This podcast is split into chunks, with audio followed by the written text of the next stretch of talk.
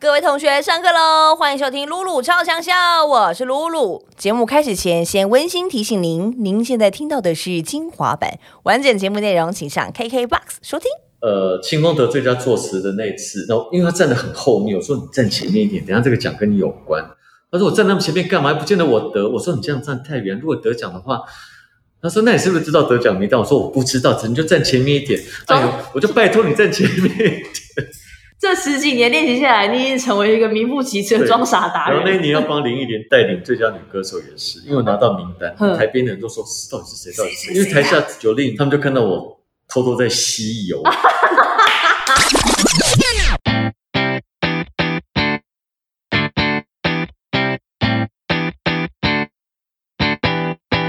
那以清楚讲主持人来讲。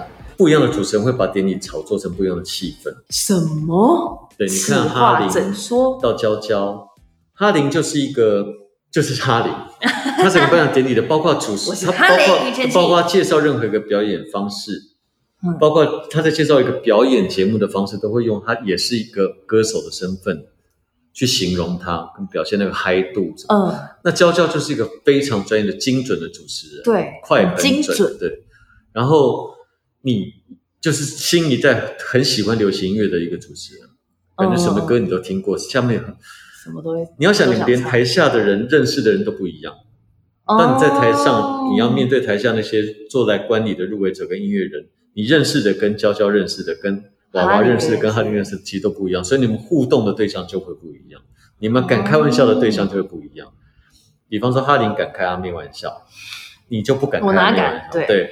那比方说，你跟娃娃很熟，哈林跟娃娃可能就比较没那么熟哦，所以那个化学效应会因为主持人有不太一样的氛围。对我像你这样讲，我就想起来那一年老肖主持的时候，真的他在那边一直问那个男歌手，那什么许书豪，你几岁？那我是哥哥，你是弟弟，怎么这个有这这？有什么好开心这么久？但因为他都不认识，他就用真，他就很自然的，真的用不认识的方式去互动。对，就是很触鼻。对，这事情就绝对不会发生在焦哥身上。他男人问你几岁？我几岁？也不可能在你身上。对，那哈林可能更不可能这样跟他们互动，因为不一样，都是小老弟，有什么好你几岁？对啊，小老弟，很很触鼻。哈林的呃，娇娇，那是我们其实我们玩过很多主持人的互动啊。阿玲有帮我们算过命啊，哦，你也玩过握手啊，握手，嗯，比如娇娇是，我们有找过九令做翻糖啊什么。其实，其实我觉得这些设计都要从主持人出发。哦，对，说到这个，好，我们这样进入到主持人这一块的话呢，因为其实，呃，我们大家在家里看电视的时候啊，其实你会发现一个典礼哦，真的就是开场的时候看到主持人，然后中间哎，不知道他们去哪了，可能中间出来小串一下。但最后在颁男女歌手的时候又会出来一下，因为这时候的确是需要主持人，所以我们在讨论主持稿的时候，其实会以就这几个地方 focus 为主，就是这是我们主要要出来的地方嘛。那比较不像红毯，红毯其实是服务性质的，服务性质。然后我们就在门口接待，所以每个宾客你都要认识。那当然主持人也是，但是我觉得主持人比较像是这个 party 的主人的感觉。对，因为主持人你。准备了什么都多，你在台上想哪些东西，其实是还是会被期待的。哎，不是只有接招，看到下车的人是谁，问他对今年今晚有没有把握啊？嗯嗯，在颁颁奖典礼主持人，他其实也是表演一个重要的一环，表演。那那我也想问一下传哥，就是说，你看你你刚刚前面提到这表演嘛，蛮早就会决定了嘛，那颁奖人可能也是也是之前就决定好，可能因为有名单出来之后有点小动荡。那主持人呢是怎么样诞生出来的？其实我们在所有的艺人决定之前，第一个一定是主持人啊。你说颁奖啊，因为他最难被这个通告最困难最高啊，因为他压力也最大，他工作量也最大，所以他的需要被艺人本身跟经纪人考量的时间也最长。所以其实我们第一个确定的通常都是主持人，但是最晚开工的一定也是主持人。对对，因为他等我们。万事俱备的时候，这个东风才会被我们邀请邀请进来开会。不然我我不太可能在一个还什么都不确定的情况下找主持人来发想。我觉得那个不是一个对的制作单位了。哦，应该认为名单也差不多了，然后然后其实这个主持人也知道他半年后要上这个台了，对。然后你也知道他对流行音乐，他跟流行音乐之间的关系跟脉络。对，最早确定，最晚开对工，，老肖那次有一个这么大的歌舞表演，是。你记不记得他是唱所有入围最佳专辑？有有，他怎么可能在没有入围之前就准备好？哎，对耶，所以他是在那次我记得很特别的是，那那次入围有丁世光，就有一些可能大家不是那么熟悉的，对对对，还有郑兴。嗯哼，然后我记得那个时候公布入围完了以后，我就在家里一直听他们的歌，因为对我来讲也都是新歌啊。对，然后一直听，一直听，一直听，我就自己用很烂的软体剪片段，然后自己幻想怎么唱。你刚刚又在上 demo 了比如说傲？怎么傲娇街，台北下的雨叫什么？没有没有那种，嗯但我已经快要唱 demo，、嗯然后就自己把歌词贴一贴以后，嗯，赶快去老肖家跟他开会，说如果我们做这样的表演好不好？那编曲我找新加坡的 Ken C，编舞找、找那个谁谁谁，香港的谁这样。那个时候距离典礼好像只剩下四十天，嗯嗯嗯，但我那个节目也是在入围名单公布到去跟老肖提案，大概也中间也只有三四天，哇哦，其实真的非常赶。好像有跟我聊过，他说他因为他要在接这个主持之前，他其实也都是每天 every day 都有工作，对，所以他好像就净空后面几天，哦，两周。两周，但其实对于两周这个时间，对我我们凡人听起来觉得好像还好，但是对巨星来说，对。两周而且都要全神贯注只做只做这件事，就好像你要是去打乒乓球比赛前，前面两个礼拜除了睡觉都在拍球一样，嗯嗯嗯嗯嗯嗯，所以你才能内化到对，主持颁奖典礼。因为颁奖典礼不是主持人没有那么照本宣科，他其实还是需要很多在台上的应变。嗯嗯嗯。然后，可是你看，摊开这个这个金曲奖的历史嘛，然后川哥做过这么多，那从以前我们比较常看到典礼都是呃正规主持人，对，那当然就是这这两年来，我们看到就是开始会有歌手，然后也来串主持人的、这逻辑，就是好像有点打破这个框架。那当时你会觉得，哎，来找看看不同的感觉，那是有什么样的契机会让你觉得说，哎，我们来试试看别的感觉？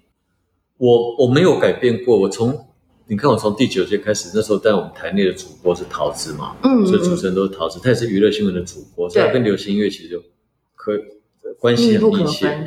然后到了回来做哈林、娇娇、你娃娃，我个人很不喜欢跟很害怕台上这主持人跟台下的台下所有的观礼的人产业是不一样的，嗯嗯嗯嗯嗯，就我觉得那个频率会很怪，嗯，大家会很尴尬。对，然后这个主持人我不太相信他有他可以在这么短的时间内把整个流行音乐功课做完，嗯，我觉得不可能。嗯，那为什么？比方说，这二十几年来，我都只有做金曲奖、做做金马奖的原因是，因为这两个产业我都有接触。对那比方说金钟奖为什么不敢做？就是因为我们的工作都在外面做演唱会，对，根本没有在家里看电视。嗯我怎么娱乐台下的各位，像你们这些电视精英？你们去年发生了什么事，我们不知道。嗯，你们的脉动我也不知道。对，你们现在谁最受欢迎，我不知道。嗯所以我觉得你们在被我们邀请成为主持人之前，其实我们自己做考虑是很多，哦，所以我比较没有在兴趣奖上面用跟流行音乐太无关的主持人。嗯，就是要找一个你也可以想象他到会到底会发生什么化学变化的人。对他跟台下有共鸣才好玩。嗯，对。哎，那你那时候找老校的时候，你会就一开始不会想说，呃，会不会我想老校也是跨先老校也是绝境中的绝招，真的。因为那时候我只是觉得，因为哈林已经主持两次了，对。娇娇也两次了，对。那你知道每次这些大哥们被我凹来主持金曲奖，我都很不好意思，哦因为他们压力很大，哦。然后又要不一样，然后又没有太多的酬劳，然后要被网友讨论，嘿。要帮我管控时间。嘿，然后那时候想说，那我们找一个人来串，找找个歌手来感觉比较没有压力。那我们想过非常非常多的人，哦。邓老肖那时候是那时候是他一开始就直接答应吗？他没有，那时候是说服他？那时候我我是先从他的经纪人 Summer 下先手，哦，然后 Summer 觉得哎有趣，其实对老肖来讲应该是个很有趣的表演，他就先答应我了。但我记得老肖他本人是没有、啊。然后我记得农历年后第四二月还是三月在公司的会议室开会，我好像之前有讲过。然后我就跟他讲说，今年我们预计是什么主题长怎么样，舞台大概怎么样，节目目前有哪些。他整个会议室没有看我一眼，他眼睛就发直看着百叶窗。然后这一串百叶窗然后一句话都没有，他连一个字都没有讲。然后我整个 brief 完以后，颁奖典礼我也讲完了，然后我也讲说啊，那 那老算的部分，其实我们就开始怎么准备，预计怎样，我们接下来什么时候、什么时候、时时间点会帮你准备，他都没有反应，好可怕，然后尴尬到好可怕。我知道那个会议室的温度好像零度，然后后来 Summer 自己也大家觉得尴尬，说那我们休息一下，然后我们再讨论这样。然后他就跟他就先带老肖回公司。这么好笑，然后老肖那时候才，老肖那时候候讲说，我根本没有那么确定，他没有得到那么确定要主持的讯息，但没想到我已经把整个典礼全部都弄好弄好，要交接给他了。天哪，真的很哇塞！然后他就想，他接下来的 schedule，他到底什么时候要怎么弄准备主持人这件事？因为他那时候好像典礼前一个月有小巨蛋演唱会，我记得。哦，哇塞，也是很拼哎。对，很有趣呢。我还记得我会议完，我还传简讯给 Summer 说，该不会有变数吧？呃，哇，那真的是。然后回我，他就回我说，我努力，放心。哦，OK OK。因为这个就是要让艺人放心。尤其对，你看你刚刚讲到表演也要放心，颁奖也要放心，主持人他个他，要因为他大可以不要做这件事。嗯啊，对啊对，真的。那后来呢？后来到娃娃那一届呢，他也是有历经了这些痛苦，就是挣扎期。娃娃的，因为娃娃的性格你应该比我还了解，对他的考虑跟老肖就又不太一样，哦他就是要好玩，哦，所以所以反而他是觉得说，哦而且因为有个老肖走在前面，也是对对对，他等于是开先河。然后我觉得他可能也因为前面的典礼有一些成绩，然后老肖的设计，让娃娃对这整个团队是有信心的。哦，他可能他一开始可能就会觉得说，很多我的担心你们应该都有帮我想到，哦，因为你们想到的担心，需要担心的可能还超过我自己可以想象的。是是是，他就是比较敢玩，然后比较对，那他是用音乐人的角度，他更他就更无厘头一点。对，嗯，好，那那我要问我的，你的我的不是是，你不是说也是很早就要决定了吗？对，可是怎么会有这个名字跑出去？因为我而且我还没有得过半个鸟奖哦，什么奖都没有得过，你怎么敢这样大胆启用？因为那个时候我在主持，我在，可我这样回答，在主持圈会引起很大的，不 会被干掉。不不会，你就讲因为那时候我其实我也是很想找一个，因为那时候我其实还没有试过找歌手主持啊，老萧设是九嘛，二九然后已经玩过了嘛，是，然后回头找主持人呢，其实我很痛苦，就是我不知道找谁可以帮帮这个典礼找到新的生命嗯跟刺激，这样。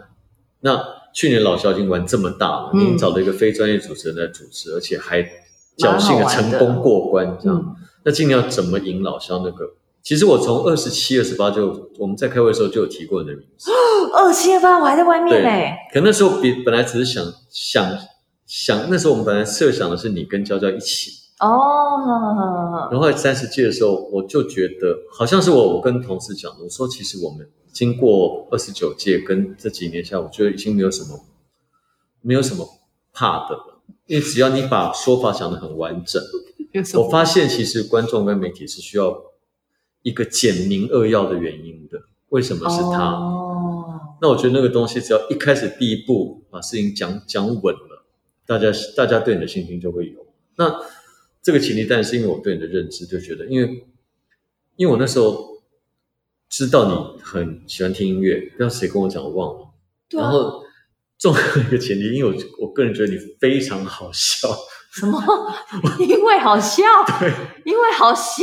没有没有没有，前提是你跟流行乐有关 搭档。哦，然后最最我跟他合作最大的那个的念头，是因为我因为我这个人真的太好笑，哦而且你的节奏是这样讲真的很容易得罪人，你的节奏比较轻，哦，不会啊，就比较年轻，是大家都很新啦，但你更怪比较怪，对，就特别特特别新。好，谢谢，谢谢，谢谢老板。那因为因为其实我们每年都想抛下大家对典礼的既有的包袱。嗯嗯嗯，那这个其实是从我们跟主持人跟每个参与的艺人都要有的共同的认知。嗯嗯，那我觉得可能跟你这样子的世代的主持人来讲，大家会想，大家会比较没有一定要怎么样。哦哦哦哦哦哦，对，所以其实对我跟我来说，其实都还蛮感谢那个老肖，因为我觉得他有一点划破，对，因为老肖，但老肖其实还是很老肖，娃娃台他还是很老，对。但你的角色跟他们不太一样，对，因为你你还是用一个你还是一个主持人持人身份来来 handle 整个金曲奖，他们两个不是，他们俩其实是自就是音乐人自己，嗯，来不太一样来一两那次，观众跟媒体对你们的期望值也不会一样。嗯嗯嗯嗯比方说像老肖跟许书豪刚刚讲的那么那么脱稿式的演出，对。如果发生在你身上，可能就会被骂。对，大家一定会说露露没有做功课，她居然不知道许书豪几岁，哦对，所以大家对你的期待值跟标准也会不太一样。